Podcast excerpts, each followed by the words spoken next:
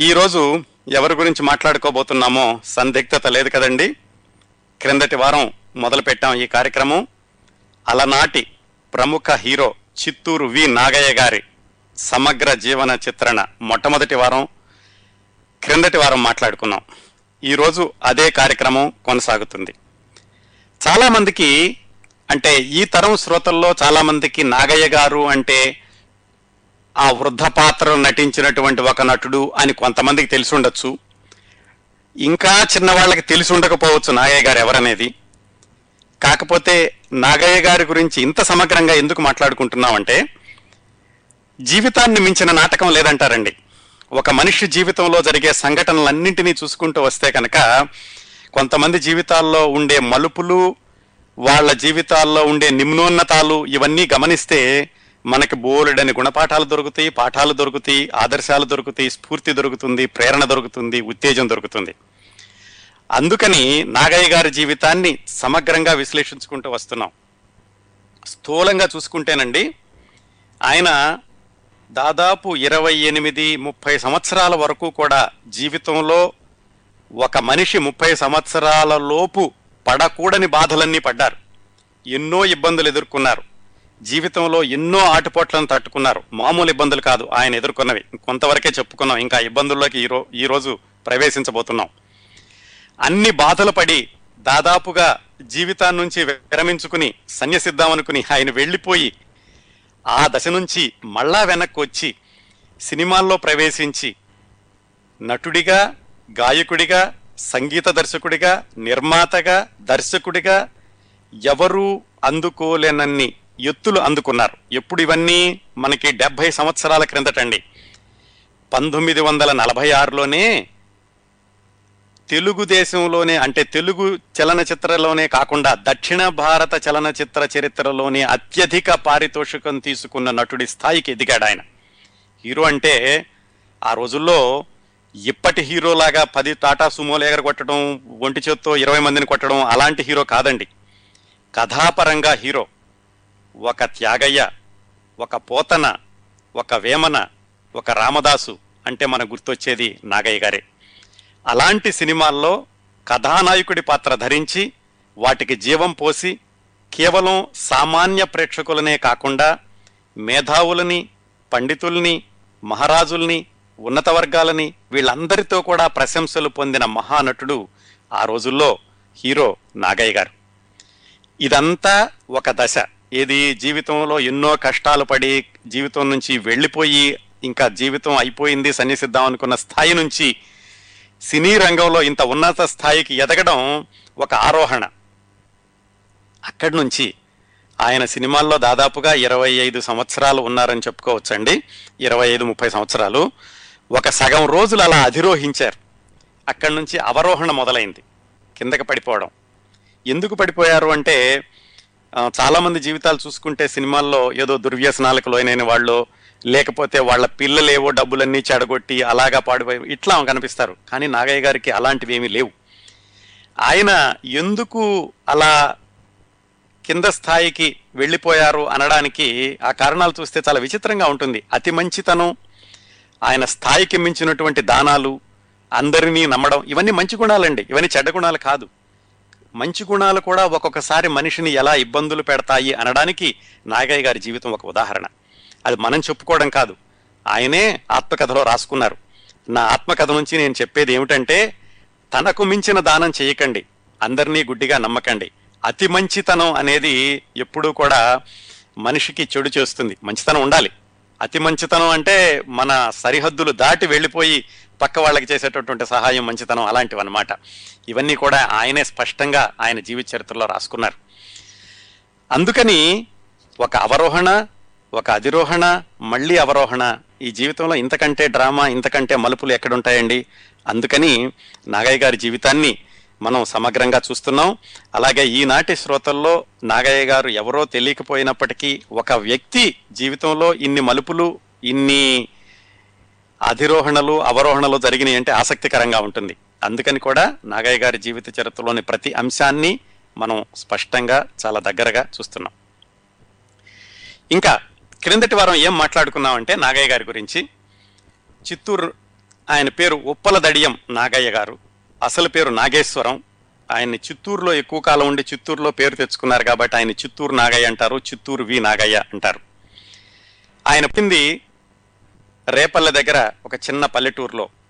చాలా దిగువ మధ్యతరగతి కుటుంబం. వాళ్ళ నాన్నగారు ఏదో చిన్న ఉద్యోగం చేస్తూ ఉండేవాళ్ళు. లేక లేక పుట్టినటువంటి సంతానం.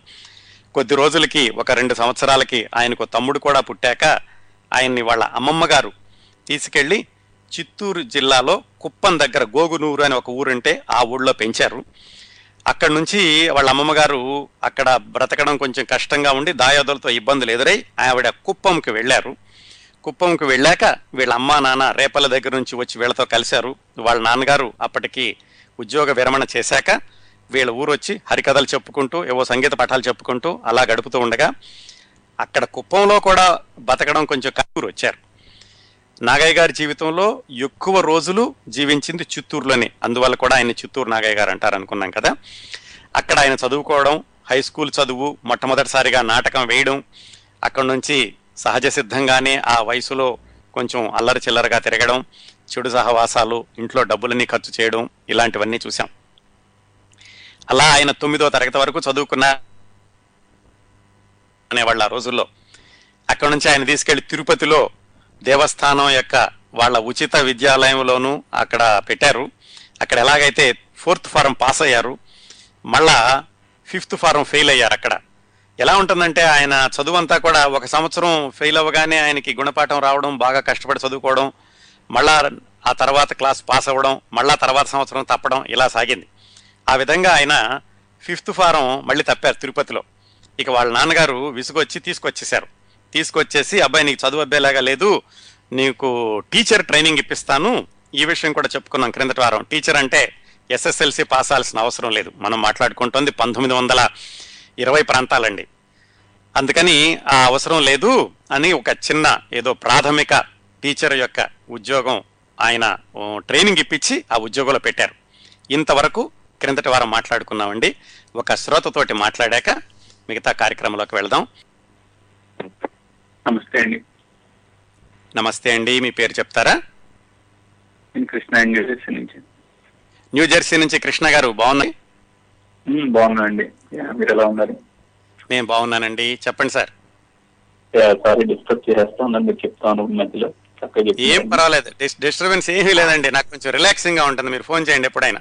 చెప్పండి. Okay that's good actually I think yeah అదే మీకు ఫీడ్బ్యాక్ ఇద్దామని మీ ప్రోగ్రామ్ గురించి కాల్ చేశాను. తప్పనిసరిగానండి. యా చాలా చక్కగా ఉంటుంది మీ ప్రోగ్రామ్ అన్నిటికంటే మిగతా అన్ని ప్రోగ్రామ్స్ కంటే మీది నాకు ఎక్కువ రేటింగ్ అనమాట నా సైడ్ నుంచి. థ్యాంక్ యూ అండి. Yeah and the way you మీరు మాట్లాడే విధానం కూడా చాలా చక్కగా సరళంగా ఉంటుంది తెలుగుది. మ్మ్. చాలా చాలా ధన్యవాదాలండి. నమస్కారం కిరణ్ ప్రభ గారు. బాగున్నారండి? బాగున్నానండి. నా పేరు మదన్ అండి. నేను డీసీ నుంచి మాట్లాడుతున్నాను. మదన్ గారు డీసీ నుంచి బాగున్నారండి? బాగున్నానండి. మీ కార్యక్రమం చాలా అద్భుతంగా ఉందండి. ఆ, లోగడ నేను అన్నగారి కార్యక్రమం విన్నాను. సావిత్రి గారి కార్యక్రమం విన్నాను. ఇప్పుడు చిత్తూరు నాగయ్య గారిది కూడా కొనసాగుతుంది బ్రహ్మాండంగా. సో మీకు ఎంతైనా థ్యాంక్స్ అండి. చాలా థ్యాంక్స్ స్పెషల్లీ మీ వస్తు సేకరణ వస్తు అన్వయించి చెప్పడము చెప్పే విధానము మీకు మీరే సాటండి. థ్యాంక్ యూ మదన్ గారు. Thank you very much for calling Chittoor Nagayya గారి జీవిత విశేషాలు కొనసాగిద్దామండి. ఆ విధంగా ఆయన ఫిఫ్త్ ఫారం అంటే టెన్త్ క్లాస్ అనుకోండి. అప్పట్లో అది తప్పారు. తప్పగానే వాళ్ళ నాన్నగారు తీసుకొచ్చేసి టీచర్ ట్రైనింగ్ చెప్పించి ఆయనకి టీచర్గా ఉద్యోగం వేయించారు. పాకాల అనే ఊళ్ళో ఆయన టీచర్గా మొదలుపెట్టారు. ఇక్కడ ఆపామండి క్రిందటి క్రిందటి వారం మన కథని. అక్కడ ఉద్యోగం చేస్తున్నప్పుడు కూడా ఈయనకి నాటకాలంటే ఇష్టం పాటలంటే చిన్నప్పటి నుండి ఇష్టం అని తెలుసుకున్నాం కదా పిల్లలకి అవన్నీ ఆయన నేర్పిస్తూ ఉండేవాళ్ళు.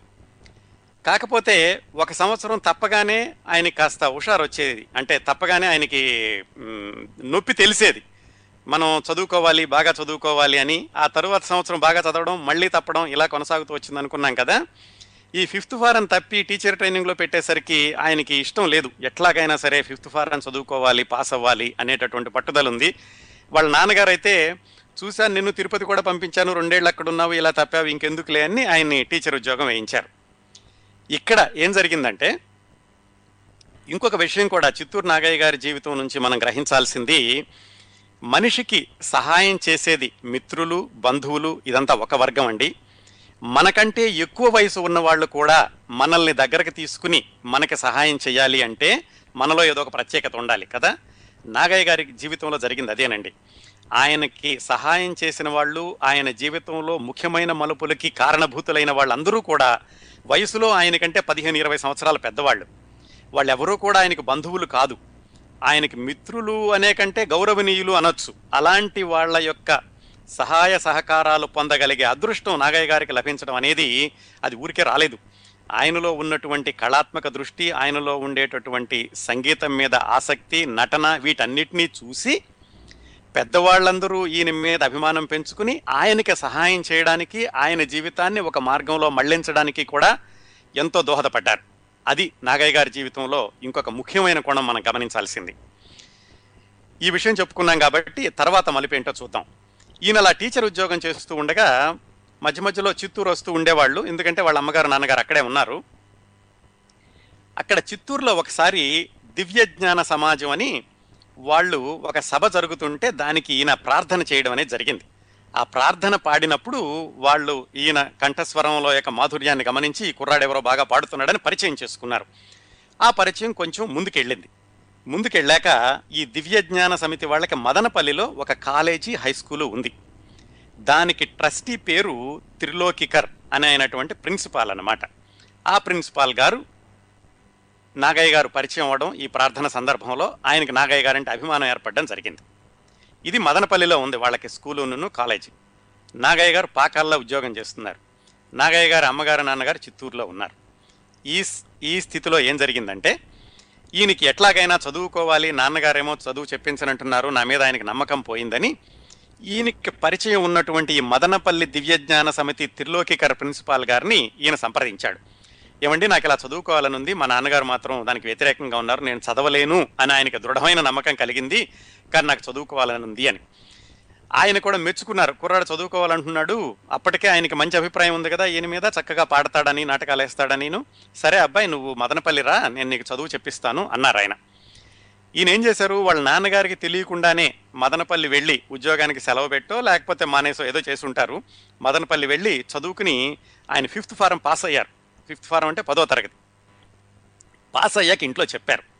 నేను ఇలాగ ఫిఫ్త్ ఫారం పాస్ అయ్యాను అని. వాళ్ళ నాన్నగారు ఒకవైపు ఆనందం ఇంకొక వైపు కొంచెం కోపం ఇలాగా టీచర్ ఉద్యోగం ఇప్పిస్తే దానికి సెలవు పెట్టాం మానేసి వెళ్ళి ఇలా చేసావా అని. కాకపోతే ఫిఫ్త్ ఫారం పాస్ అయ్యాడు కనీసం చదువులో ఒక దోవలో పడుతున్నాడని ఆయన కూడా సంతోషించారు.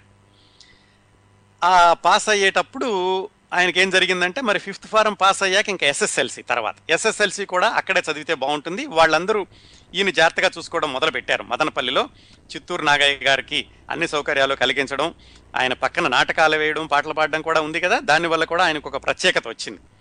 అలాగా ఆయన ఫిఫ్త్ ఫారం పాస్ అయ్యి ఎస్ఎస్ఎల్సి కూడా అక్కడే కొనసాగించడం మొదలుపెట్టారు. ఈయన ఫిఫ్త్ ఫారంలో ఉండగానండి ఈయనతో పాటు క్లాస్మేట్ ఎవరంటే మీకు గుర్తుంటే కనుక భారతదేశానికి రాష్ట్రపతిగా పనిచేశారు వివి గిరి గారని ఆ తర్వాత రోజుల్లో వివి గిరి గారికి అల్లుడయ్యారు కృష్ణారావు గారని. ఆయన కూడా చిత్తూరు నాగయ్య గారితో కలిసి మదనపల్లిలో ఫిఫ్త్ ఫారం చదువుకున్నారు. సో ఫిఫ్త్ ఫారం అయిపోయాక ఆయన ఎస్ఎస్ఎల్సికి ఇంకా ఈ టీచర్ ఉద్యోగం అయిపోయింది.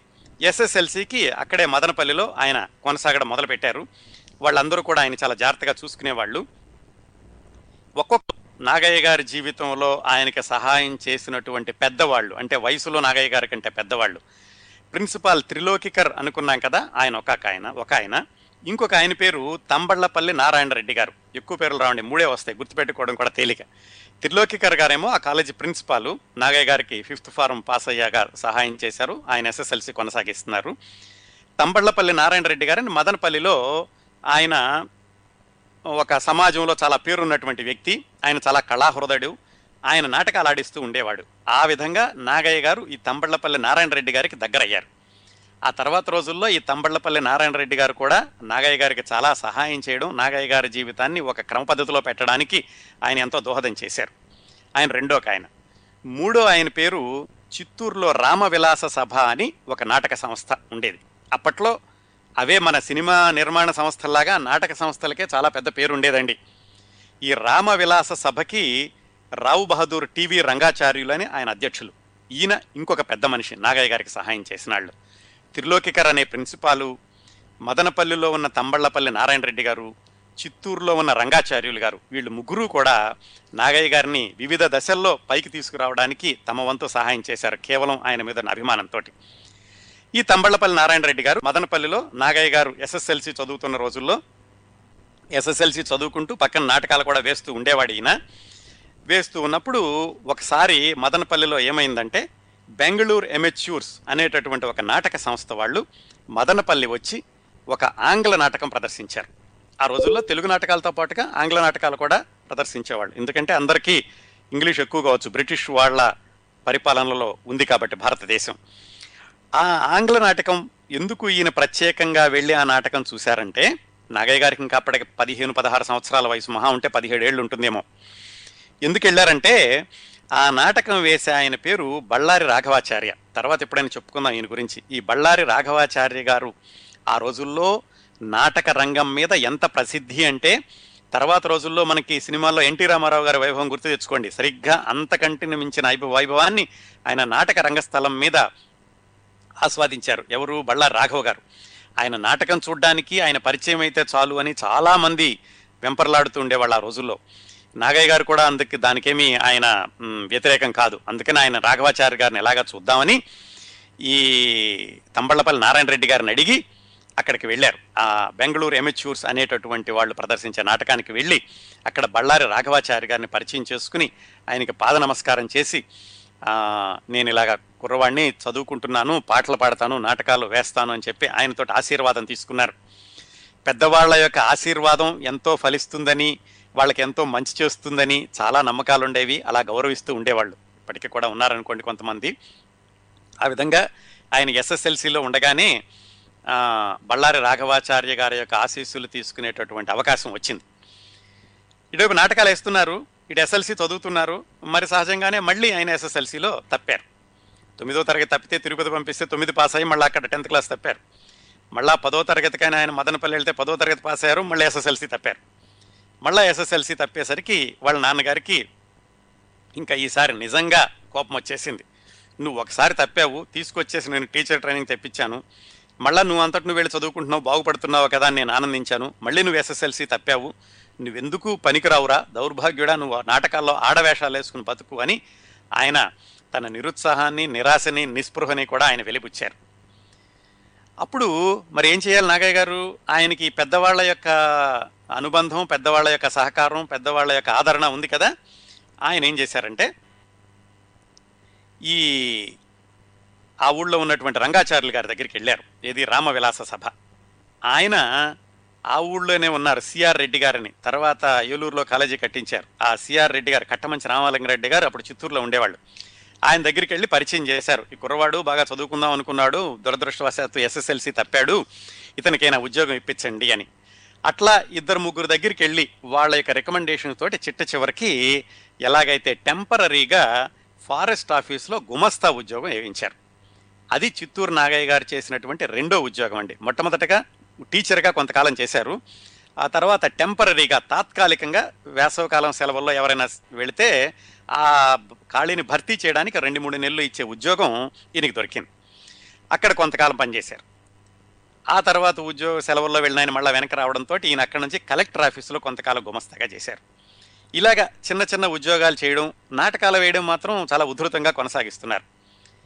అవన్నీ గమనించి వాళ్ళ నాన్నగారు ఏమన్నారంటే వీడికి కనీసం ఈ చిన్న చిన్న ఉద్యోగాలు ఏదో చేస్తున్నాడు ఈ చిన్న చిన్న ఉద్యోగాలు ఎంతకాలం చేస్తాడు కుటుంబానికి ఏం సహాయపడతాడు పోనీ వీడేదో సంగీతంలో బాగా పాటలు పాడుతున్నాడు కదా వీడిని సంగీతంలోనే వీడికి కృషి చేద్దామని చెప్పి పేరయ్య శాస్త్రి గారని ఆయన దగ్గర ఈయన్ని ఆయన శాస్త్రీయంగా శిక్షణ పొందడానికని పెట్టారు. ఆ తర్వాత చిత్తూరు సుబ్రహ్మణ్యం గారి దగ్గర కూడా పెట్టారు. వాళ్ళిద్దరి దగ్గర ఆయన శాస్త్రీయమైనటువంటి సంగీతం నేర్చుకున్నారు. అంతకు ముందు వరకు ఆయనకి ఏదో స్వతహాగా వచ్చింది ఆయనంతటా ఆయన నేర్చుకుంది హార్మోనియంలు బాగు చేసే షాప్కి వెళ్ళి అక్కడ హార్మోనియం నేర్చుకోవడం ఇట్లా ఆయన ఓన్గా చేసుకుందే కానీ ఒక గురుముఖ నేర్చుకున్నది మాత్రం పేరయ్య శాస్త్రి గారి దగ్గర చిత్తూరు సుబ్రహ్మణ్యం గారి దగ్గర. అలా ఆయన వాళ్ళ నాన్నగారు సంగీతంలో పూర్తి స్థాయిలో పెట్టారు. ఇప్పుడు ఏమైందంటే ఇంతవరకు తాత్కాలికమైన ఉద్యోగాలు చేస్తున్నారు కదా చిట్ట చివరికి ఎలాగైతే ఆ రామవిలాస సభ రంగాచార్యులు గారే ఈ కుర్రాడి మీద ఉన్నటువంటి ఆదరణతోటి ఈ కుర్రాడి మీద ఉన్నటువంటి సానుభూతితోటి ఎలాగో పది మందిని పట్టుకుని పది మందితోటి మాట్లాడి జిల్లా బోర్డు ఆఫీస్లో ఆయనకి పూర్తి స్థాయి ఉద్యోగం వేయించారండి. ఇది తాత్కాలికం కాకుండా పర్మనెంట్ జాబ్ అనుకోండి అది వేయించారు. జీతం నెలకి ముప్పై ఐదు రూపాయలు. అక్కడ వేశాక కొంచెం మళ్ళీ ఆయనకి కాస్త జీవితం మీద కేంద్రీకరణ వచ్చేది. అక్కడ అకౌంట్ టెస్ట్లేవో పాస్ అయ్యి ఆ గుమస్తా స్థాయి నుంచి అకౌంటెంట్ అయ్యాడు. మొత్తానికి జీవితం ఒక గాడిలో పడింది అనిపించింది. ఇటు అకౌంటెంట్ అయ్యాడు నాటకాలు వేస్తున్నారు అక్కడ శాస్త్రీయ సంగీతం నేర్చుకున్నారు ఈ రామవిలాస సభ రంగాచార్యులు గారు ఈయనకి చాలా సహాయం చేస్తున్నారు మొత్తానికి పర్వాలేదు కుర్రాడు ఒక దోవలో పడ్డాడు. ఎస్ఎస్ అయితే పాస్ అవ్వలేదు. దాన్ని పక్కన పెడితే మొత్తానికి జీవితం అయితే ఒక గాడిలో పడింది అనుకుంటున్నారు. ఈయన ఇది ఇంతవరకు ఈయన మామూలు మన భారతీయ శాస్త్రీయ సంగీతం నేర్చుకున్నారు. పాశ్చాత్య సంగీతాన్ని నేర్చుకునేటటువంటి అవకాశం కూడా దొరికింది చిత్తూరులో ఉండగా. ఏమైందంటే ఈయన ఒకసారి ఆఫీసు నుంచి ఇంటికి వచ్చే దోవలో బోల్డన్ అని ఒక సబ్ కలెక్టర్ ఉండేవాడు. అప్పట్లో అందరూ ఆంగ్లేయులే కదా.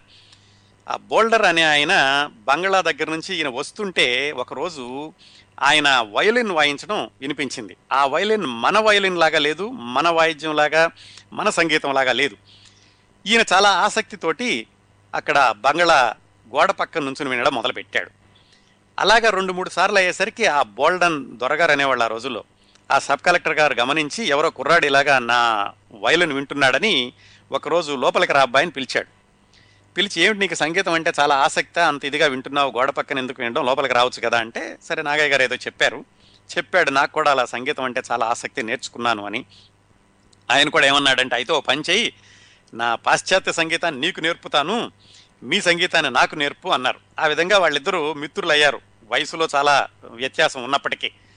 ఆ విధంగా మిత్రులు అయ్యాక రోజు వెళ్ళేవాడు ఆయన దగ్గరికి. ఆ సబ్ కలెక్టర్ గారేమో ఈయనకి పాశ్చాత్య ధోరణిలో వయోలిన్ వాయించడం ఎలాగో నేర్పాడు. నాగయ్య గారు ఆయనకి కర్ణాటక సంగీతంలో ఉన్నటువంటి మెళకువలన్నీ ఆయనకి నేర్పాడు. ఆ విధంగా వాళ్ళిద్దరి స్నేహం కొనసాగుతూ నాగయ్య గారి జీవితంలో మరో ముఖ్యమైన మలుపుకి ఆ ఆంగ్లేయ ద్వారా కారణమయ్యాడు. చాలా ఆశ్చర్యంగా ఉంటుంది. ఆంగ్లేయులంటే ఊరికే వెళ్ళడం నేర్చుకోవడమే కానీ ఈయన జీవితంలోని మలుపుకు కూడా ఆయన ఎలా కారణమయ్యాడంటే ఒకరోజు ఈయన ఆయన దగ్గర ఉండగా ఇంకొక పెద్ద మనిషి వచ్చారు. తెలుగు ఆయనే. ఆయన బోల్డందర్ గారితో మాట్లాడడానికి వచ్చి పక్కనే ఉన్న నాగయ్య గారిని పరిచయం చేశారు. ఆయన పేరు రామశేషయ్య గారు. వాళ్ళది ఆ దగ్గరలో ఉన్నదే వనపాకం అని ఆ ఊరు అన్నమాట పరిచయం చేస్తే మాటల మధ్యలో ఎవరబ్బాయి అని అడిగారు. ఈయన ఇలా రామలింగ శర్మ గారు అబ్బాయినండి అని చెప్పారు. ఓహో వాళ్ళ అబ్బాయివా? మీ నాన్నగారు బాగా తెలుసు. ఏదో మనకు దూరపు చుట్టారం కూడా ఉన్నట్టుందని మాటల మధ్యలో తెలిసింది ఈ కుర్రవాడికి పెళ్ళి కాలేదు అని. ఆ బోల్డందర్ గారు కూడా కొంచెం ఈ వీళ్ళ సంభాషణ పెంచారు. అప్పుడు ఆయనకు అనుమానం ఆయనకి ఆయనే చెప్పారు. ఎవరు? మన రామశేషయ్య గారు చెప్పారు. అబ్బాయి బాగానే ఉంది నీకేమైనా పెళ్ళి చేసుకునే ఉద్దేశం ఉందా? అని. ఆయనకి పంతొమ్మిది సంవత్సరాల వయసు. ఆయన ఏం చెప్తాడు? సమాధానం అడిగితే సరే ఆయన మా నాన్నగారిని అడగాలండి అనేదో అన్నాడు. సరే నిజమే బాబు నేను వచ్చి మీ నాన్నగారితో మాట్లాడతానులే అన్నారు. బోల్డందర్ గారు కూడా చెప్పారు. ఏమయ్యా కుర్రాడు పెళ్ళిడికి వచ్చావు పెళ్ళి చేసుకొని పెళ్ళిడు అంటే అప్పట్లో పదహారు పదిహేడు సంవత్సరాలు అవగానే ఎప్పుడు పెళ్ళి చేద్దామని చూస్తూ ఉండేవాళ్ళండి. ఆ విధంగా బోల్డన్ దొరగారి దగ్గర జరిగినటువంటి పరిచయం నాగయ్య గారి జీవితాన్ని ఒక మలుపు తిప్పింది. ఆ మలుపు ఏమిటి? వివాహం అన్నమాట. ఆ తర్వాత ఈ రామశేషయ్య గారు నాగయ్య గారి ఇంటికి రావడం రాగయ్య గారి నాన్నగారు రామలింగ శర్మ గారితో మాట్లాడడం ఆ తర్వాత పెళ్ళి చూపులు అవ్వడం ఇవన్నీ జరిగి మొత్తానికి పెళ్ళి అయింది నాగయ్య గారికి. అప్పటికి ఆయన వయసు పంతొమ్మిది సంవత్సరాలు ఆ అమ్మాయి వయసు పదమూడు సంవత్సరాలు. ఆ అమ్మాయి పేరు విజయలక్ష్మి. విజయలక్ష్మితోటి నాగయ్య గారికి ఆయన పంతొమ్మిది సంవత్సరాల వయసులో వివాహం జరిగింది. ఆ విధంగా ఒక మలుపు తిరిగింది ఆయన జీవితం. ఇటువైపేమో ఈయన అకౌంటెంట్గా ఉద్యోగం చేస్తున్నారు జిల్లా బోర్డులోను. వివాహం అయ్యింది. ఇటువైపు నాటకాలు కూడా కొనసాగుతున్నాయి. నాటకాలు ఇంకా ఉధృతమైనవి ఎందుకంటే వివాహం అయ్యింది స్థిరపడినట్టుగా ఉంది ఒక విధంగాను. ఇటువైపు ఉద్యోగం కూడా ఉంది. నాటకాల్లో ఆయన పూర్తి స్థాయిలో చెలరేగిపోతూ నటించసాగారు.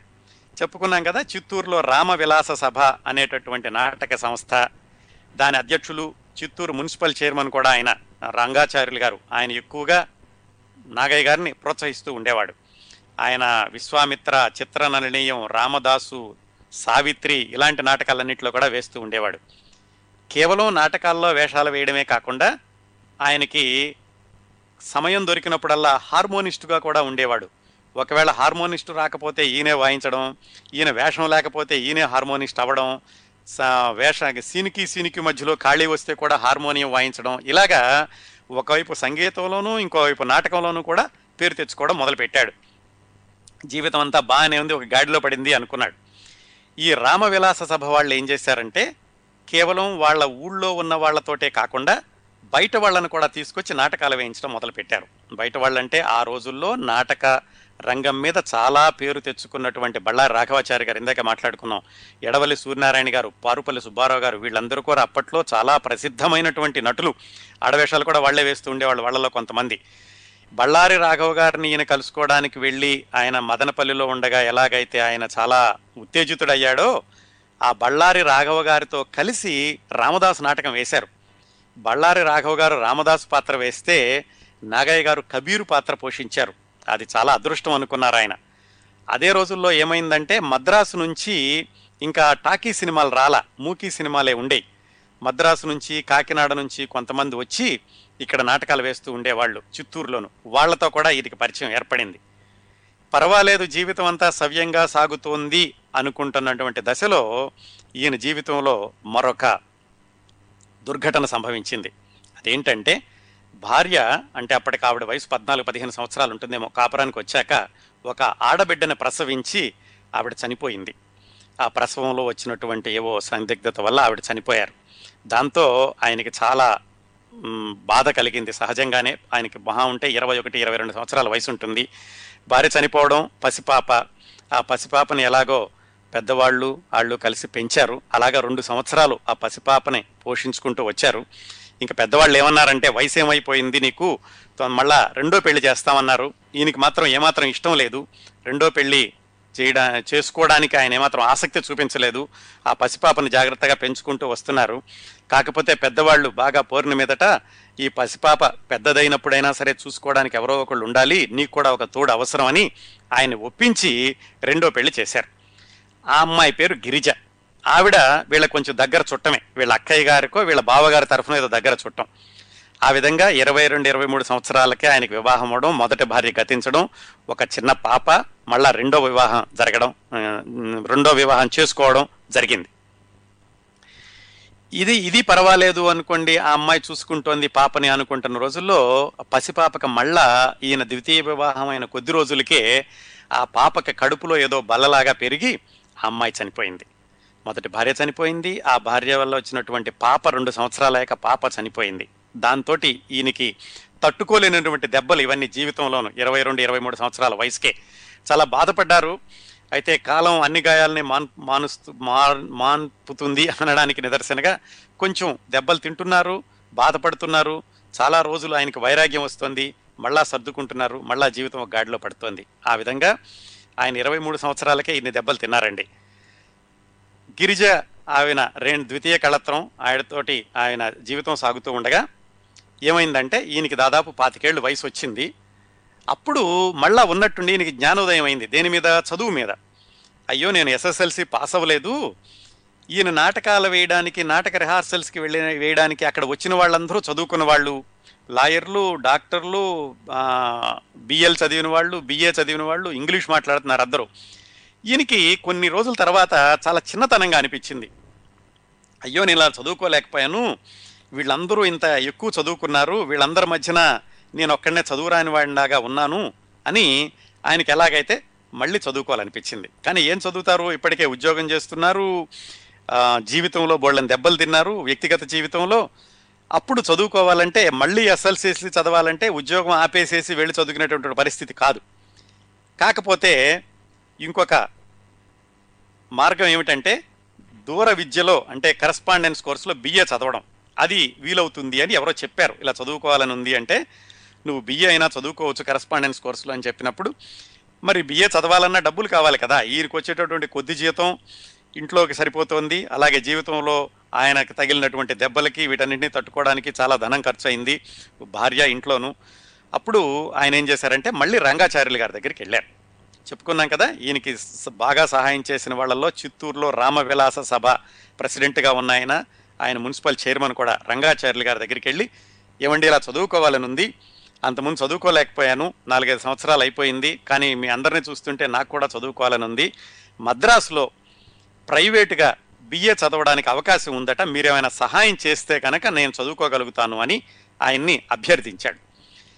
ఆయనకి నాగయ్య గారి మీద మంచి అభిప్రాయం ఉంది. ఈ ఉద్యోగం ఇప్పించింది కూడా ఆయనే. చాలామంది దగ్గరికి వెళ్ళి నాగయ్య గారి తరఫున ఆయన గురించి మంచిగా చెప్పి ఆయన తాత్కాలిక ఉద్యోగం కానీ పర్మనెంట్ ఉద్యోగం కానీ రావడానికి ముఖ్య కారణం రంగాచార్యులు గారు.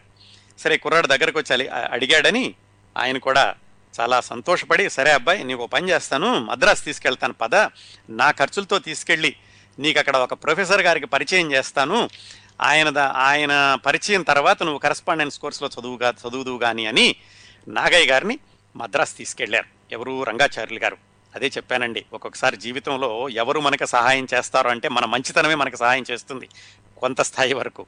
ఆ విధంగా నాగయ్య గారు ఆ వయసులో ఆయనకి సహాయం చేసిన వాళ్ళందరూ కూడా వయసులో ఆయన కంటే పెద్దవాళ్ళు నాగయ్య గారి యొక్క మంచితనం నాగయ్య గారి యొక్క ప్రతిభ చూసి ప్రోత్సహించిన వాళ్ళు.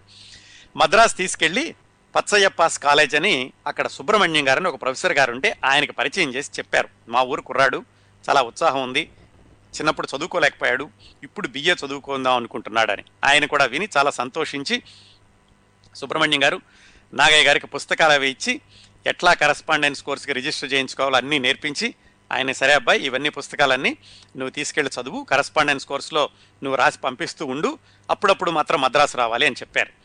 మరి అప్పుడప్పుడు మద్రాసు రావాలంటే మద్రాసులో ఎక్కడైనా ఉండాలి కదా?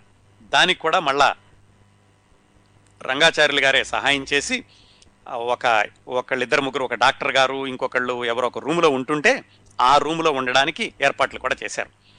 ఆ విధంగా నాగయ్య గారు మద్రాసు వెళ్ళినప్పుడేమో ఆ రూమ్లో ఉండేవారు. ఆ తర్వాత పాఠాలు అవి తీసుకుని చిత్తూరు వచ్చేసేవాళ్ళు.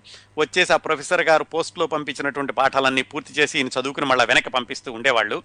ఆ విధంగా మళ్ళీ జీవితం ఒక గాడిలో పడినట్టుగా అనిపించింది ఇంకొక గాడిలో పడినట్టుగా అనిపించింది. ఈ మద్రాసు వెళుతున్నప్పుడు ఏమైందంటే మళ్ళీ నాటకాల యొక్క ఈ ఆసక్తి ఎక్కడున్నా కానీ పోదు కదా. అలాగే నాటకాల్లో నటించే వాళ్ళంటే చుట్టుపక్కల ఉన్న వాళ్ళందరూ కూడా తెలుస్తుంది ఇదిగో ఈయన ఓ నటుడు ఉన్నాడు అని. ఆ విధంగా ఈయన మద్రాసు వెళ్ళినప్పుడల్లా అక్కడ కూడా నాటకాలలో వేస్తూ ఉండేవాడు. అంటే తమిళలో కూడా తెలుగు నాటకాలు ఎక్కువగా వేస్తూ ఉండేవాళ్ళు. ఆ విధంగా ఈ ప్రొఫెసర్ సుబ్రహ్మణ్యం గారి ద్వారా అక్కడ కొన్ని గాన సభలు పరిచయం అయ్యి నాటక సంస్థలు పరిచయం అయ్యి మద్రాసు వెళ్ళినప్పుడు మద్రాసులో నాటకాలు వేయడం చిత్తూరులో నాటకాలు వేయడం బిఏ చదవడం. ఇలా కొనసాగుతూ ఉండగా ఆయన జీవితంలో మరొక కోణం ఏమిటంటే ఈయనకి రాజకీయాలతోటి పరిచయం ఏర్పడింది. ఎందుకని? ఈయన సహజంగా గాయకుడు.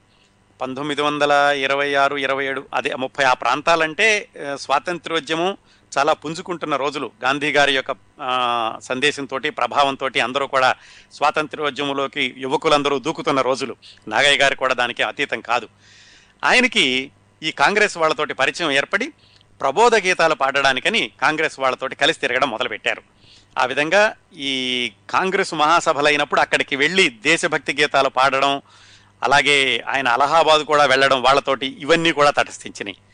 ఈ విధంగా ఆయనకి జీవితంలో రెండుసార్లు దెబ్బలు తిన్నాక ద్వితీయ వివాహం అయ్యాక బిఏ చదువుకోవడానికని మద్రాసు వెళ్ళడం అక్కడ పెద్దవాళ్ళతో పరిచయాలు అక్కడ నాటకాలు వేయడం చిత్తూరులో నాటకాలు వేయడం కాంగ్రెస్తో పరిచయం అయ్యి వాళ్ళతో పాటు సభలకు వెళ్ళి అక్కడ దేశభక్తి గీతాలు పాడడం ఇలా జరుగుతూ మొత్తానికి ఎలాగైతే బిఏ పూర్తి చేశారండి.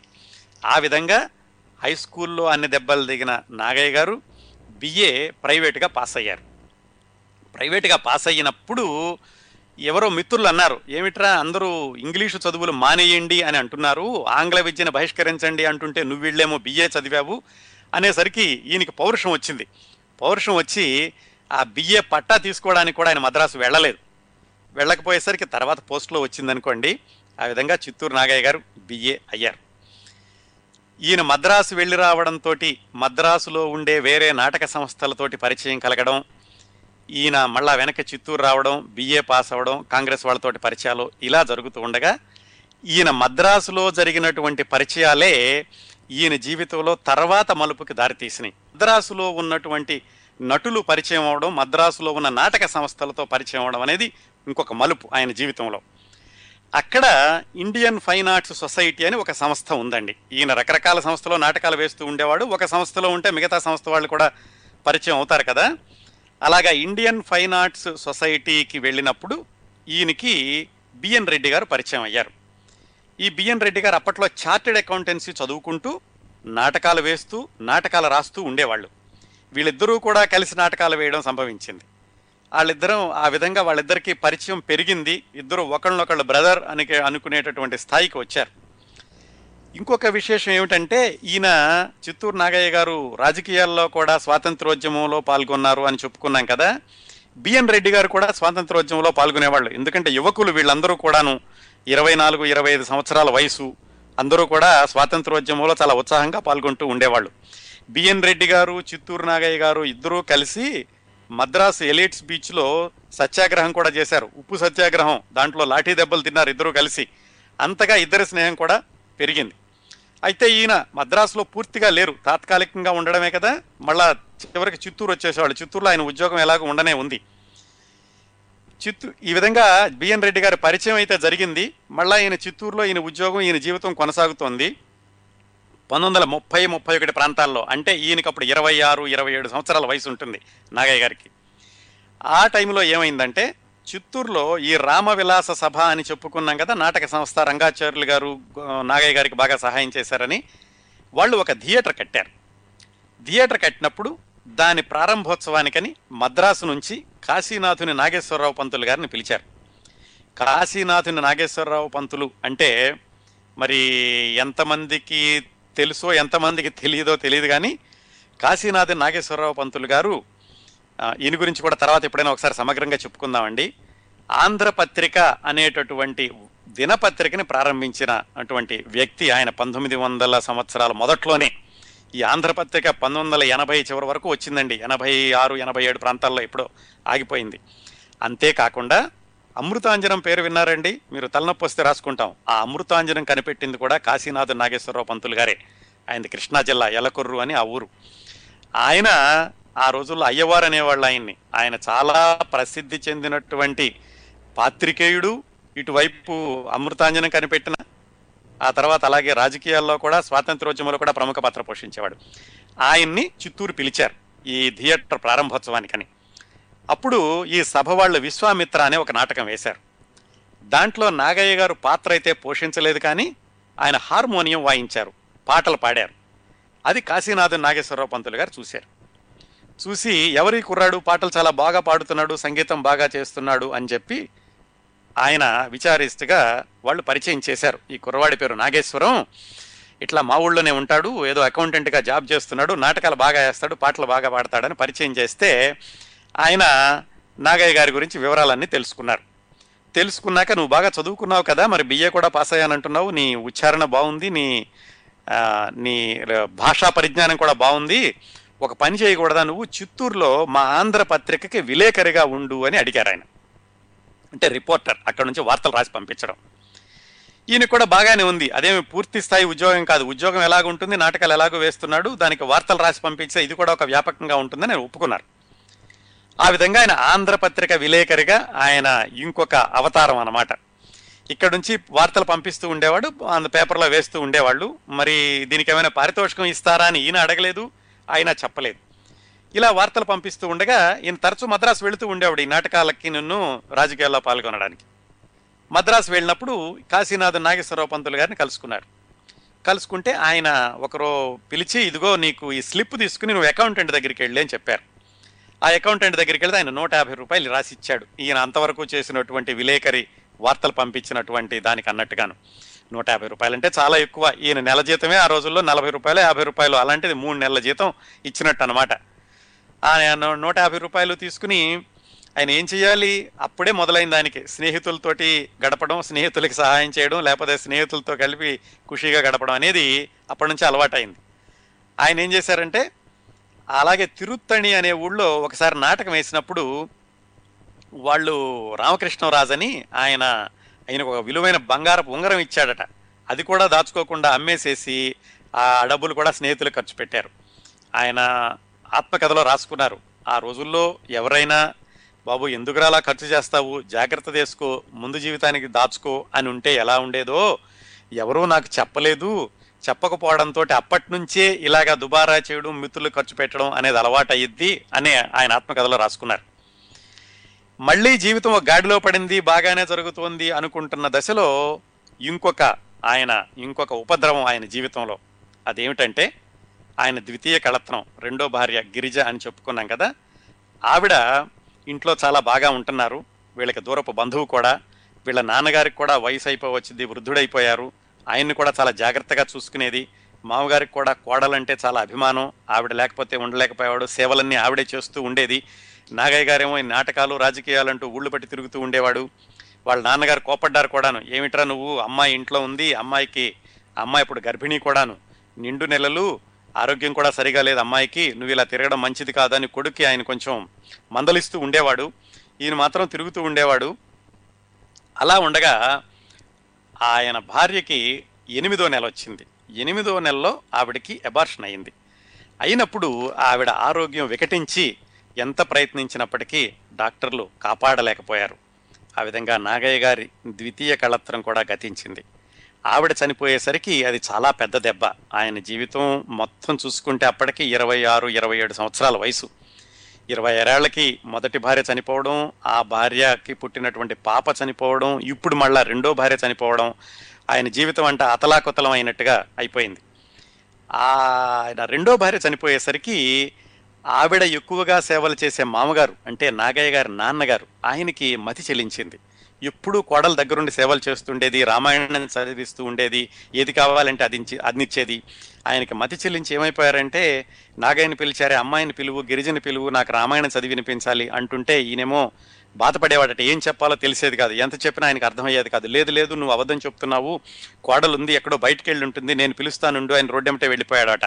ఈయన మళ్ళా వెళ్ళి వెనక్కి తీసుకురావడం చాలా బాధాకరమైనటువంటి రోజులు. వెనక్కి తిరిగి చూసుకుంటే ఇప్పటికి కూడా నాకు ఒళ్ళు గగురు పడుస్తుంది అని ఆయన ఆత్మకథలో రాసుకున్నారు. మొత్తానికి ఆయన భార్య చనిపోయి ఒక నెల రోజులైంది. నాన్నగారు అలాగే ఉన్నారు. ఆయన కొంచెం తగ్గుతోంది అనుకుంటూ ఉండగా ఒకరోజు వాళ్ళ నాన్నగారు కూడా మరణించారు. ఇంకా ఈయన జీవితంలో ఇంతకంటే ఎక్కువ ఎదురు దెబ్బలు మరే మనిషికి కూడా ఆ వయసులో జరగవేమో. ఆ రోజుల్లో ఇదంతా పంతొమ్మిది ముప్పై ప్రాంతాల్లో. దాంతో ఈయన పూర్తిగా వేదాంత ధారణ వచ్చేసింది. భార్య పోయింది కూతురు పోయింది రెండో భార్య పోయింది తండ్రి పోయాడు. ఉద్యోగం ఉంది నాటకాలు వేస్తున్నాడు ఇవైతే ఉన్నాయి కానీ ఇక్కడ జీవితం మీద విరక్తి పుట్టింది. విరక్తి పుట్టి ఏ పని చెయ్యబుద్ధి కాక ఎప్పుడు భగవద్గీత పారాయణం చేయడం భార్య తండ్రి జ్ఞాపకం వచ్చినప్పుడల్లా కంటికి మింటికి ఏకధారగా ఏడవడం అలా ఇంట్లో కూర్చుంటే మిత్రులందరూ వచ్చి సర్ది చెప్పి అబ్బాయి కష్టాలు కలకాలం ఉండవు అవి ఇవని మాటలు చెప్పి ఈయన బయటికి తీసుకెళ్ళి నాటకాలు వేయించడానికి పాటలు పాడడానికి ప్రయత్నించారు. కానీ ఈయన వెళ్ళినప్పటికీ కూడా వాటిల్లో ఇమడలేకపోయేవాడు ఎప్పుడూ ఇంట్లో వాళ్ళే గుర్తొస్తూ ఉండేవాళ్ళు. నాన్నగారు భార్య పాప వీళ్ళందరూ గుర్తొచ్చి ఆయనకి చాలా బాధగా ఉండేది. అప్పుడు ఏం చేశారంటే ఇక జీవితం అయిపోయింది. జీవితంలో నేనేం సాధించలేను. సాధిద్దాం అనుకున్న రోజుల్లో నాకు ఆత్మీయులైన వాళ్ళందరూ నన్ను వదిలి వెళ్ళిపోతున్నారు అని ఆయనకు ఆ వైరాగ్యం పతాక స్థాయికి వచ్చి ఆయన ఏం చేశారంటే తిరువణామలై వెళ్ళిపోయారు. ఇంట్లో చెప్పలేదు. ఇంట్లో కనపడకుండా వెళ్ళిపోయాడు అంతే. ఎక్కడ వెళ్ళిపోయాడు అనుకున్నారు పోలీస్ రిపోర్ట్ ఇచ్చారు. వాళ్ళు చూస్తున్నారు. ఈయన మాత్రం తిరువణామలై వెళ్ళిపోయి అక్కడ రమణ మహర్షి ఆశ్రమానికి వెళ్ళారు. అక్కడ వాతావరణం ప్రశాంతంగా ఉంది. ఈయన ఇప్పటికే జీవితంలో తిన్న ఎదురు దెబ్బలకి పూర్తిగా ఆధ్యాత్మిక స్థాయిలోకి వెళ్ళిపోయాడు. వయసు కేవలం ముప్పై సంవత్సరాలు మాత్రమే. ఇంకా మనం సినీ నటుడు నాగయ్య గారి గురించి మాట్లాడటం లేదండి ఒక వ్యక్తిగా నాగయ్య గురించి మాట్లా మాత్రమే మాట్లాడుతున్నాం. చూడండి వ్యక్తి జీవితం ఎన్ని మలుపులు తిరిగింది అనడానికి ఇరవై ఆరు సంవత్సరాలకే ఇన్ని ఎదురు దెబ్బలు తిరిగిలి ఇక జీవితంలో నేను ఇంకా సన్యసిస్తాను అనుకునేటటువంటి స్థాయికి వెళ్ళిపోయి తిరువణామలైలో రమణ మహర్షి ఆశ్రమంలో స్థిరపడ్డాడు. స్థిరపడ్డాడు అంటే అక్కడ నచ్చిద్ది అక్కడ ఉంటున్నారు రమణ మహర్షి దగ్గర ఉంటున్నారు అక్కడ అక్కడికి వచ్చినటువంటి భక్తులందరూ పరిచయం అయ్యారు. పాల్ బ్రంటన్ అని ఒక జర్మనీ దేశస్థుడు అతను కూడా పరిచయం అయ్యాడు. వీళ్ళందరి పరిచయాలతోటి జీవితంలో తగిలినటువంటి దెబ్బల్ని మర్చిపోవడం అని కాదు కానీ వాటిని జీర్ణించుకోవడం మొదలుపెట్టి అక్కడ ఉన్నాడు ఇక్కడ వీళ్ళందరూ వెతుకుతున్నారు చిత్తూరులో ఏమైపోయాడు ఏమిటి అని. అక్కడ ఉండగా ఏమైందంటే చిత్తూరు ఆయన ఒక ఆయన ఈ తిరువణామలై మహర్షి ఆశ్రమానికి వచ్చారు. ఆయన పేరు పిఎం దొరై. ఆయనకు ఒక కంపెనీ ఉంది చిత్తూరులో పిఎం దొరై అండ్ కంపెనీ అని. ఆయన వచ్చి చూశాడు ఈ కుర్రాడిని చూసి ఇదేంటి ఈ కుర్రాడు ఇక్కడ ఉన్నాడు అనుకుని ఏమిటి అబ్బాయి నువ్వు ఇక్కడ ఉన్నావంటే చెప్పాడు నాకు ఇలా జీవితం మీద విరక్తి పుట్టింది నేను ఇక్కడే ఉండిపోతాను అని. అలా కాదురా నువ్వు చాలా చిన్నపిల్లడివి జీవితంలో సాధించాల్సింది చాలా ఉంది దెబ్బలు అనేవి తగలకుండా ఎలా ఉంటాయి దెబ్బలు తగిలినప్పుడే ఓర్చుకోవాలి నీకు తగిలినటువంటి దెబ్బలు వేరే ఎవరికి తగిలిండో ఒప్పుకుంటాను. అంత మాత్రం చేత నువ్వు ఇక్కడ ఉండిపోవడం మంచిది కాదు ఇంకా మీ నీ వాళ్ళందరూ ఉన్నారు అక్కడ నువ్వు తిరుపతి చిత్తూరు వచ్చేసేయి చిత్తూరులో అందరూ ఎదురు చూస్తున్నారు నీకోసం పోలీస్ రిపోర్ట్ కూడా ఇచ్చారు అని చెప్పి ఈయన్ని మొత్తానికి ఎలాగైతే సర్ది చెప్పడానికి ప్రయత్నించాడు. ఈయన చాలా ఆలోచించాడు వెళ్ళడం ఇష్టం లేదు ఎందుకంటే ఇక్కడే ప్రశాంతంగా ఉంది. కాకపోతే ఏమన్నాడంటే నేను రమణ మహర్షి గారిని ఆయన అనుమతి తీసుకుని వస్తాను అని ఆయన దగ్గరికి వెళ్ళి అడిగాడు. ఇలాగా నన్ను రమ్మంటున్నారండి వెళ్ళమంటారంటే ఆయన కూడా చెప్పారు నాయన నువ్వు ఇంకా వృద్ధుడివి కాలేదు యువకుడివే ఈ ప్రపంచంలో నువ్వు చేయాల్సిన కర్మ చాలా ఉంది తప్పకుండా వెళ్ళు అని చెప్పి ఆయన కూడా అనుమతి ఇచ్చారు.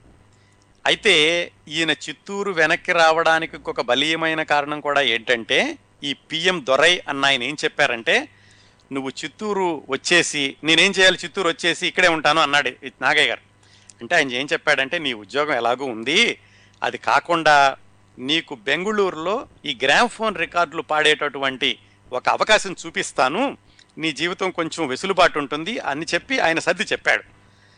సరే మొత్తానికి మహర్షి కూడా ఆయన రమణ మహర్షి కూడా అనుమతి ఇవ్వడం ఈయన కూడా వెళ్ళాక మళ్ళా ఇంకొక కోణం ఉంటుంది అనుకోవడం వల్ల ఆయన చిత్తూరు వెనక్కి తిరిగి వచ్చేశారు. వచ్చేసరికి సహజంగానే మరి కుటుంబ సభ్యులందరూ కూడా చాలా ఆనందించారు.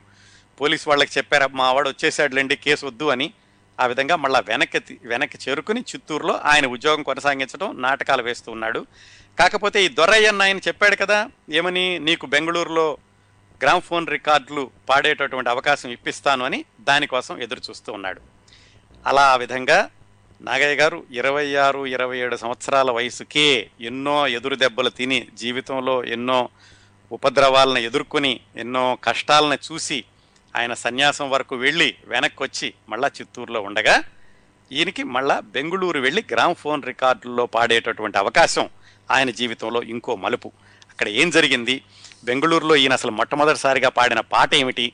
బెంగుళూరులో పాటలు పాడుతూ కూడా నాటకాలు వేస్తూ అసలు ఇంతకీ సినిమాల్లోకి వెళ్ళా వెళ్ళారు. సినిమాల్లోకి వెళ్ళాలి అన్నటువంటి ఆలోచన ఎలా వచ్చింది? ఈ విశేషాలన్నీ తెలుసుకోబోయే ముందు లవకుశ అన్న సినిమాలో ఈ పాట నాగయ్య గారు పాడలేదండి. ఘంటసాల గారు పాడారు. కాకపోతే ఏమైందంటే పంతొమ్మిది వందల అరవై నాలుగు అంటే యాభై ఎనిమిది నుంచి అరవై నాలుగు వరకు జరిగింది ఈ లవకుశ యొక్క నిర్మాణం. ఆ రోజుల్లో ఘంటసాల గారు దానికి సంగీత దర్శకుడు. అప్పుడు నాగయ్య గారి యొక్క గొంతు కొంచెం అప్పటికి అంతగా పాడడానికి అనువుగా లేదు. అందుకని నిర్మాత దర్శకులు ఏమన్నారంటే నాగయ్య గారు వాల్మీకి పాత్ర కదా ఆయన కూడా ఘంటసాల గారిని పాడమన్నారు. ఘంటసాల గారు చాలా భయపడ్డారు. ఆయన ఏమన్నారంటే నాన్నగారు నాగయ్య గారిని అందరూ నాన్నగారు అనేవాళ్ళు నాన్నగారికి నేను ఎలా పాడతానండి? ఆయన సంగీత దర్శకత్వంలో నేను పాడాను నేను సినిమాల్లోకి వచ్చిన కొత్తలో. ఆయన భయపడుతూ ఇలా అంటున్నారు అని నాగయ్య గారికి చెప్పారు. నాన్నగారు ఇలా మీకు పాటని నేపథ్యం నన్ను పాడమంటున్నారండి. నాకు చాలా భయం వేస్తుంది మీకు పాడడానికి అంటే నాగయ్య గారు లేదు నాయన నువ్వు పాడు. నువ్వు పాడితే బాగానే ఉంటుంది. నా ఎలాగూ నా గాత్రం నాకు సహకరించడం లేదని ఆయన ఒప్పుకున్న మీదట ఘంటసాల గారు నాగయ్య గారికి ఈ పాటని లవకుశలో పాడారు. ఎలాగైతే ఆ దొరై అన్న ఆయన రమణ మహర్షి ఆశ్రమం నుంచి నాగయ్య గారిని వెనక్కి తీసుకురాగలిగారు వెనక్కి వచ్చి ఆయన మళ్ళా ఉద్యోగం కొనసాగిస్తూ ఉండగా ఈయన చెప్పాడు కదా బెంగళూరు నిన్ను గ్రామ్ ఫోన్ రికార్డులు ఇవ్వడానికి తీసుకెళ్తాను అవకాశం ఇప్పిస్తాను ఈయన దొరై అన్న ఆయన చెప్పాడు కదా. ఆయన అన్నట్టుగానే ఈయనకి బెంగళూరులో అవకాశం వచ్చేలాగా చేశాడు. ఆ రోజుల్లోనండి అంటే పంతొమ్మిది వందల ముప్పై ముప్పై ఒకటి ప్రాంతాల్లో ఇంకా టాకీలు రాలేదు. టాకీలు రాని రోజుల్లో ప్రజలకి కాలక్షేపం ఏమిటి? స్టేజ్ నాటకాలు అలాగే గ్రామ్ ఫోన్ రికార్డులు. గ్రామ్ ఫోన్ రికార్డులు అంటే ఎలా ఉండేదంటేనట నాగయ్య గారు ఆయన జీవిత చేతుల్లో రాసుకున్నారు. గ్రామ్ ఫోన్ రికార్డులు వినడం ఒక కాలక్షేపం ప్రజలకి. నాటకాలు చూడడం గ్రామ్ ఫోన్ రికార్డులు వినడం. దానిని ఆధారంగా చేసుకుని కొంతమంది వ్యాపారస్తులు ఈ పాటలు వినిపించడం అనేటటువంటి వ్యాపారాన్ని పెట్టారు. అంటే ఏమిటి? మనం వాళ్ళ కొట్టుకు వెళితే వాళ్ళకి కాణీనో అర్ధనానో ఇస్తే వాళ్ళు పాట వినిపిస్తారు. ఆ పాట విని వచ్చేసేయాలి. అదొక కార్యక్రమం అన్నమాట. మనం నాటకం సినిమా చూసినట్టుగా పాట వినడం అనేది పాట వినడానికి వాళ్ళకి డబ్బులు చెల్లించాలి. అలా ఉండేది పంతొమ్మిది వందల ముప్పైలో అంటే ఎనభై సంవత్సరాల క్రిందట. అక్కడ మొదలైందండి మన వినోద పరిశ్రమ మన చిత్ర పరిశ్రమ మన సంగీత పరిశ్రమ ఆ రోజుల్లో మొదలైంది.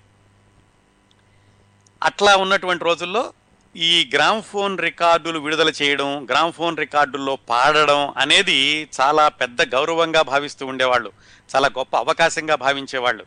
ఇంకా టాకీ సినిమాలు రాలేదండి. రాకముందు అన్నమాట ఇవి. అట్లా ఈ దొరయ్య అన్న ఆయన నాగయ్య గారికి బెంగళూరులో హెచ్ఎంవి కంపెనీలో పాటలు పాడడానికి ఒక అవకాశం కల్పించారు. ఈయన ఉద్యోగానికి సెలవు పెట్టి నాలుగైదు నెలలు బెంగళూరులో ఉన్నారు. ఆ బెంగళూరులో ఉండగా ఈయన హెచ్ఎంవి కంపెనీలో పాడిన మొట్టమొదటి పాట నాగయ్య గారు గాయకుడిగా ప్రపంచానికి పరిచయం చేసిన పాట. అంతవరకు నాటకాల్లో వేసేవాళ్ళు ప్రేక్షకులకు మాత్రమే తెలుసు కానీ గ్రామ్ఫోన్ రికార్డులో రావడం అంటే ఈ రోజుల్లో సినిమాల్లో హీరోగా వేయడం లాంటిదన్నమాట. ఆయన మొట్టమొదటిసారిగా పాడిన పాట ఏమిటంటే రామదాసు నాటకంలో శ్రీరామ మంత్రంబు అనేటటువంటి పద్యం అది మొట్టమొదటిసారిగా గ్రామ్ఫోన్ రికార్డుగా వచ్చింది. అలాగే ప్రహ్లాద నాటకంలో మేల్ మేల్ ఔరా ఓ బాలక అనేటటువంటి పాట అది రెండోది. ఈ రెండూ కలిపి ఒక రికార్డుగా వచ్చినాయండి. నాగయ్య గారు గాయకుడిగా మొట్టమొదటిసారిగా ఇచ్చినటువంటి రికార్డులో ఒక పద్యం ఒక పాట ఉన్నాయన్నమాట. నాలుగు నెలలు ఉన్నారు. బెంగళూరులో బెంగళూరులో ఈ హెచ్ఎంవి కంపెనీకి పెద్ద పెద్ద వాళ్ళందరూ కూడా పాడడానికి వస్తూ ఉండేవాళ్ళు. అద్దంకి శ్రీరామ్మూర్తి గారు కపిలవాయ రామనాథ శాస్త్రి పారుపల్లి సుబ్బారావు గారు పంచాంగం రామానుజాచార్యులు గారు ఉపలూరు సంజీవరావు గారు వీళ్ళన్నీ పెద్ద పేర్లండి ఆ రోజుల్లో గాయకులుగా పంతొమ్మిది వందల ముప్పై ప్రాంతాల్లో. అట్లాగే ఎంఎస్ సుబ్బలక్ష్మి గారు తర్వాత ప్రసిద్ధ గాయన ఎంఎస్ సుబ్బలక్ష్మి గారు ఇప్పుడు మనం మాట్లాడుకున్నటువంటి రోజులకి ఆవిడికి పది పదకొండు సంవత్సరాలు. నాగయ్య గారు రికార్డుల్లో పాడే రోజులకి ఆవిడ ఇంకా చిన్నపిల్ల అనమాట ఆవిడ కూడా వచ్చి పాటలు పాడుతూ ఉండేవాళ్ళు. అట్లా పాటలు పాడుతూ ఎలాగో సెలవు పెట్టి వచ్చారు బెంగళూరులో ఉంటున్నారు కదా మరి ఎలాగో నాటకాలు వేయడం అనేటటువంటి ఆసక్తి ఎలాగో ఉంది. బెంగళూరులో కూడా ఈయన నాటకాలు వేస్తూ ఉండేవాడు. బెంగళూరులో కూడా నాటకాలు వేస్తుండేవాడు నాలుగైదు నెలలు ఉన్నారు. పాటలు పాడారు నాటకాలు వేశారు. మళ్ళీ చిత్తూరు వచ్చేశారు. వచ్చేసరికి ఎలాగో సెలవు పెట్టి వెళ్ళారు. అలాగే ఈయన మీద మంచి అభిప్రాయమే ఉంది కాబట్టి ఉద్యోగానికి ఏమీ ఢోకా రాలేదు. మళ్ళా ఉద్యోగం చేసుకుంటుంటే ఈయన ఉద్యోగం చేసేది జిల్లా బోర్డు అనుకున్నాం కదా. జిల్లా బోర్డు ప్రెసిడెంట్ మునుస్వామి నాయుడు అని ఒక ఆయన ఉన్నాడు. ఆయన ఏం చెప్పారంటే ఒకరోజు పిలిచి ఒరే అబ్బాయి నాగేశ్వరం మద్రాసులో టాకీ సినిమాలు వచ్చినాయి నువ్వు బాగా పాడుతున్నావు నాటకాల్లో కూడా వేసావు కదా. నువ్వు టాకీ సినిమాల్లో ఎందుకు ప్రయత్నించకూడదు నటుడిగా అని మొట్టమొదటిసారిగా నాగయ్య గారి మనసులో సినిమాల్లోకి వెళ్ళాలి అనేటటువంటి బీజం వేశాడు ఆయన. బి. మునుస్వామి నాయుడు ఆయన జిల్లా బోర్డు చిత్తూరు జిల్లా బోర్డు ప్రెసిడెంట్ అన్నమాట. ఈయన ఆలోచిస్తున్నాడు నిజమే ఈయన వెళ్ళమన్నారు కానీ ఎలా వెళ్ళాలి? మద్రాసులో సినిమా వాళ్ళు ఎలా పరిచయం అవుతారు? నాటకాల వాళ్ళు అయితే పరిచయం ఉంది ఈయనకి. అలా ఆలోచిస్తున్న రోజుల్లో వడ్లమాని విశ్వనాథం అని అప్పట్లో స్టేజీ మీద స్త్రీ పాత్రలు వేస్తూ ఉండేవాళ్ళు. అలాగే రేలంగి వెంకటరామయ్య గారు. ఆయన కాకినాడ నుంచి మద్రాసు వెళ్ళి సి పుల్లయ్య గారి దగ్గర పనిచేసి ఆయన కూడా సినిమాలు ఇంకా మొదలవుతున్న రోజుల్లో కదా ఆయన వీళ్ళందరూ నాటకాలు వేయడానికి వచ్చారు. వాళ్ళతోటి ఈయనకి పరిచయం అయ్యింది. ఇంతకీ సినిమాల్లోకి వెళ్ళాలంటే మద్రాసు వెళ్ళాలి. మద్రాసు ఎలా వెళ్ళాలి? ఇంతకు ముందు అయితే ఏదో బిఏ చదివేటప్పుడు తాత్కాలికంగా వెళ్ళడం అక్కడ రెండు మూడు రోజులు ఉండడం రావడమే కానీ మద్రాసులో ఉండడం అనేది ఈయనకి ఎప్పుడు జరగలేదు పూర్తిగా ఇట్లా ఉండగా ఏమైందంటే మద్రాసులో ఉన్నటువంటి ఒక నాటక సంస్థ వాళ్ళు సుగుణ విలాస సభ అని వాళ్ళు ఒక తమిళ నాటకం వేస్తూ నీకు తమిళం కూడా బాగా వచ్చు కదా వచ్చి మాతో వేయచ్చు కదా అన్నారు. వీరికి ఇది ఒక మంచి అవకాశం కింద కనపడింది. ఎందుకు? మద్రాసు వెళ్ళడానికి మద్రాసులో ఉండడానికి సినిమాల్లో ప్రయత్నించడానికి ఇది ఒక అవకాశం అనుకుని ఆయన లాస్ ఆఫ్ పే మీద అంటే జీతం నష్టానికి ఈసారి సెలవు ఇవ్వలేదు. ఎందుకంటే మొన్నే నాలుగు నెలలు ఆయన బెంగళూరులో ఉండొచ్చాడు. మొత్తానికి జీతం నష్టానికి ఒప్పుకుని మద్రాసు వెళ్ళి తమిళ నాటకంలో వేశారు. ఆ తమిళ నాటకంతో ఈయనకి ఇంకా మరికొంతమంది పరిచయం అయ్యారు. సినిమాలు అప్పుడే వస్తున్నాయని చెప్పుకున్నాం కదా అప్పట్లోనే ఏంటంటే వైవి రావు అని మనం ఇంతకుముందు రఘుపతి వెంకయ్య గారి గురించి మాట్లాడుకున్నప్పుడు చెప్పుకున్నాం. వైవి రావు గారంటే లక్ష్మి అని ఒక హీరోయిన్ ఉండేది ఆవిడ తండ్రి గారు. చిత్రపు నరసింహారావు అన్న ఆయన అలాగే రఘుపతి వెంకయ్య గారు వీళ్ళందరూ కూడా అప్పట్లో సినిమాలు తీస్తున్న వాళ్ళు దర్శకత్వం వహిస్తున్న వాళ్ళు చిత్రరంగంలో బాగా పేరున్న వాళ్ళు వాళ్ళని పరిచయం చేసుకుంటే సినిమాల్లోకి వెళ్ళడానికి సులువుగా ఉంటుంది అని ఈయనకి అనిపించింది. కానీ ఎలా పరిచయం చేసుకోవాలి? వాళ్ళు ఎలా పరిచయం అవుతారు? ఆయన ఇలా ఆలోచిస్తూ మద్రాసులోనే ఉన్నారు. లాస్ ఆఫ్ పే మీద మద్రాసులో ఉన్నారు. నాటకాల్లో వేస్తున్నారు. ఏవో నాటకాల్లో వచ్చేటటువంటి డబ్బులతోటి జీవితం కొనసాగించగలుగుతూ ఉన్నారు. ఇట్లా ఉండగా ఏమైందంటే ఈ మునుస్వామి నాయుడు అన్న ఆయన ఎవరైతే ఈయన్ని సినిమాల్లోకి వెళ్ళొచ్చు కదా అని సలహా ఇచ్చారో ఆయన నాగయ్య గారిని శ్రీనివాసన్ అనే ఆయనకి పరిచయం చేశారు. అప్పటికే సౌత్ ఇండియన్ ఫిల్మ్ కార్పొరేషన్ అనేది ఉందండి. దాన్ని పెట్టి ఆయన హిందూ పత్రిక ఎడిటర్ కూడా కౌసల్య అనే సినిమా తీస్తున్నారు. దానికి మునుస్వామి నాయుడు గారు చెప్పారు ఇట్లా మా ఊరు కుర్రాడు ఉన్నాడు మద్రాసులో ఉండి తమిళ నాటకాలు తెలుగు నాటకాలు వేస్తున్నాడు వాడిని ఏమైనా మీ సినిమాల్లో పెట్టుకోవడానికి ప్రయత్నించండి అని ఆయన సిఫార్సు చేశారు. ఆ విధంగా చిత్తూరు నాగయ్య గారు మొట్టమొదటిసారిగా పరిచయం పనిచేసినటువంటి సినిమా కౌశల్య అనే తమిళ సినిమా.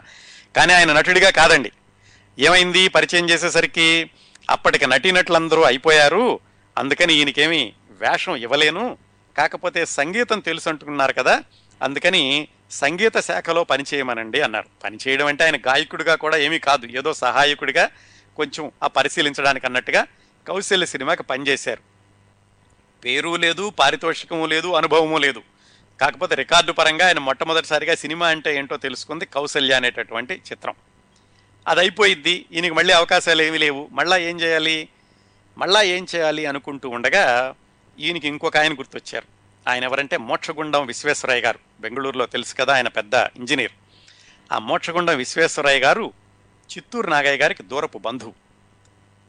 ఏం చేశారంటే నాగయ్య గారు ఆయన దగ్గరికి వెళ్ళి ఏమండి నేను అలా సినిమాల్లో ప్రయత్నిద్దాం అనుకుంటున్నాను. దాదాసాహెబ్ ఫాల్కే గారికి మీరు ఏమైనా ఒక ఉత్తరం రాసివ్వండి. సిఫార్సు లెటర్ అని అడిగారు.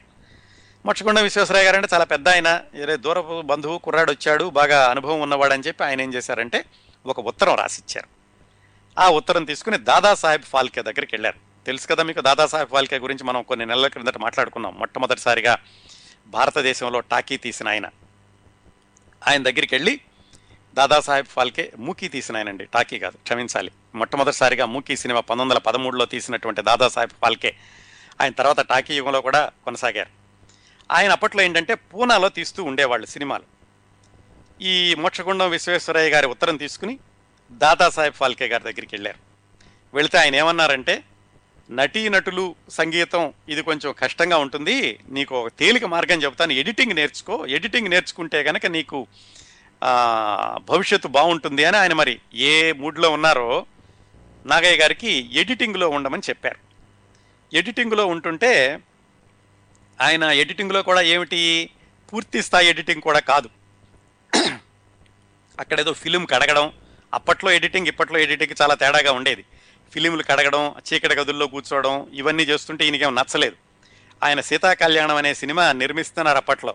అరే వేషం ఇస్తే బాగుంటుంది పాట పాడిస్తే బాగుంటుంది అని ఈయనకు అనిపించేది. వాళ్ళు అవేమీ కాకుండా ఈయన చీకటి గదిలో కూర్చుని ఫిలిం కడగడం ఇలాంటి పనుల్లో పెట్టారు. అది కొన్నాళ్ళు ఉండి అది కూడా నచ్చక మళ్ళా మోక్షగుండం విశ్వేశ్వరయ్య గారికి ఉత్తరం రాసి క్షమించాలి మీ దగ్గర ఉత్తరం తీసుకుని వచ్చాను కానీ ఇక్కడ నాకు నచ్చలేదు వెళ్ళిపోతున్నానని దాదాసాహెబ్ ఫాల్కే కూడా చెప్పి ఆయన దగ్గర సెలవు తీసుకుని మళ్ళీ వెనక్కి వచ్చారు వెనక్కి వచ్చేసి ఎట్లాగైనా నటుడు అవ్వాలి కనీసం గాయకుడైనా అవ్వాలి అనేది ఆయన ఆలోచన. మళ్ళీ ఏం చేయాలి? మళ్ళీ మద్రాసు వచ్చారు. మళ్ళా మద్రాసు వచ్చి ఆయన ఎలాగూ లాస్ ఆఫ్ పే మీద ఉన్నారు. మద్రాసులోనే కదా ప్రయత్నాలు చేయాల్సింది.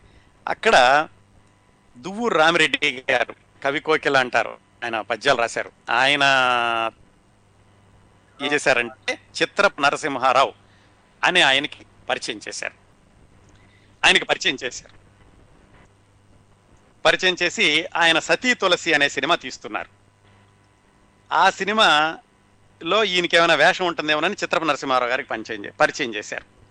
ఆయన దగ్గరికి వెళ్ళేసరికి ఆయన సినిమా అంతా అయిపోయింది బాబు. అన్ని పాటలు కూడా మేము నిర్ణయించుకున్నాము. పాటలు పాడేవాళ్ళని నిర్ణయించుకున్నాము. నటీనట్లు అయిపోయారు. కాకపోతే రామిరెడ్డి గారు చెప్పారు కాబట్టి ఒక పని చెయ్యి సినిమా ఎలా జరుగుతుందో చూడు సినిమా నిర్మాణం ఎలా జరుగుతుందో చూడు అని కేవలం ఒక పరిశీలకుడిగా ఆ సతీ తులసి అనే సినిమాని చూశారు నాగయ్య గారు. దాంట్లో ఏమీ చేయలేదు. ఆ విధంగా మూడు అవకాశాలండి. మొదటిసారేమో కౌ సినిమాకి సంగీత శాఖలో ఏదో ఓ కుర్రాడిగా పనిచేశారు. తర్వాత సీతా కళ్యాణ్ అనే దాదా ఫాల్కే సినిమాకేమో ఎడిటింగ్ రూమ్లో ఉన్నారు. తర్వాత ఈ సతీ తులసి అనే సినిమాకి ఊరికే పరిశీలకుడిగా రోజు వెళ్ళి చూస్తూ ఉండేవాడు. ఇక్కడ కూడా పారితోషికము లేదు పాత్ర లేదు. అలా ఉంటూ ఉండేవాడు. అట్లా ఉండగా మరి ఈయనకి ఎలా జరుగుతోంది? ఆంధ్రపత్రిక వార్తలు రాస్తూ ఉండేవాడు నాటకాల్లో వేస్తూ ఉండేవాడు ఏవో కొంచెం డబ్బులు వస్తూ ఉండేవి అలా జీవితం గడుపుతూ ఆయన ఒక హోటల్లో ఉండేవాడు. సర్దార్ భవన్ అని జార్జి టౌన్లో ఉండేవాడు.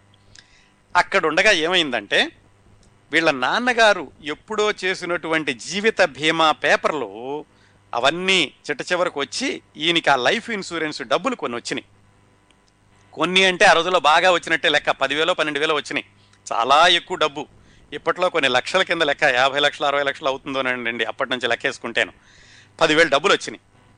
దాంతో ఈయనకి బాగా ధైర్యం వచ్చింది. అమ్మయ్య డబ్బులు ఉన్నాయి చేతిలోను. ఈ డబ్బులు అయ్యే వరకు కూడా మనం సినిమాల గురించి ప్రయత్నాలు చేస్తే బాగుంటుంది ఎలాగోలా నిలదొక్కుకోవచ్చు అనేటటువంటి నమ్మకం కలిగింది. మొత్తానికి జీవితంలో ఆయనకి తగి తగిలినటువంటి ఎదురు దెబ్బలన్నింటినీ కూడా మర్చిపోయి వైరాగ్యంలో నుంచి బయటకు వచ్చి మళ్ళా బయట ప్రపంచంలో పడి ఏదైనా సరే సాధించాలి సినిమాల్లోకి వెళ్ళాలి అనేటటువంటి ఉత్సాహాన్ని ఆయనలో ఒక విధమైనటువంటి దన్నాన్ని కలిగించినటువంటి రోజులు అప్పటికే ఈ డబ్బులు రావడంతో ఆయనకి మరింత ఉత్సాహం వచ్చింది. మరి కేవలం డబ్బులు ఉండడం మద్రాసులో ఉండడం వల్ల పనులన్నీ అయిపోవు కదా? అప్పుడు ఏం జరిగిందంటే ఈ నిజానికి సినిమాలో నటిద్దాం అనుకున్నారు కదా? కానీ ఈ పదివేలు వచ్చేసరికి ఆయనకి ఏమైందంటే సినిమా తీస్తే బాగుంటుంది అనుకున్నారు. ఇదంతా మళ్ళీ పంతొమ్మిది ముప్పై రెండు ముప్పై మూడు ప్రాంతాల్లోనండి. అప్పట్లోనే టాకీ సినిమాలు వచ్చినాయి అనమాట అప్పుడు ఏం జరిగింది? ఈయన సినిమా తీశారా? కోర్స్ తీయలేదని మనకు తెలుసు అనుకోండి నటుడయ్యారు కాబట్టి. అప్పుడు మళ్ళీ ఇబ్బందుల్లోకి ఎలా వెళ్ళారు? ఎన్ని ఇబ్బందులు పడ్డారు? ఆ ఇబ్బందుల్లో నుంచి మళ్ళా ఎలా మళ్ళా ఎలా బయటకు వచ్చారు ఈ విశేషాలన్నీ మనం మళ్ళీ వచ్చే వారం మాట్లాడుకోవాలండి. వచ్చే వారం వరకు వేచి ఉండండి. మిగతా కబుర్లు అలాగే నాగయ్య గారి సినిమాల్లోకి వెళ్ళడం అక్కడ నుంచి ఆయన కిందకి జారిపోవడం అవన్నీ ఎలా జరిగినాయి? నాగయ్య గారి గురించి మిగతా నటీనటులు ఏమన్నారు? మిగతా పెద్దవాళ్ళు ఏమన్నారు? ఆయన ఉచ్చస్థాయిలో ఉండగా ఆయన యొక్క వైభవం ఎలా ఉండేది? ఇలాంటి విశేషాలన్నీ వచ్చే వారం కొనసాగిద్దాం.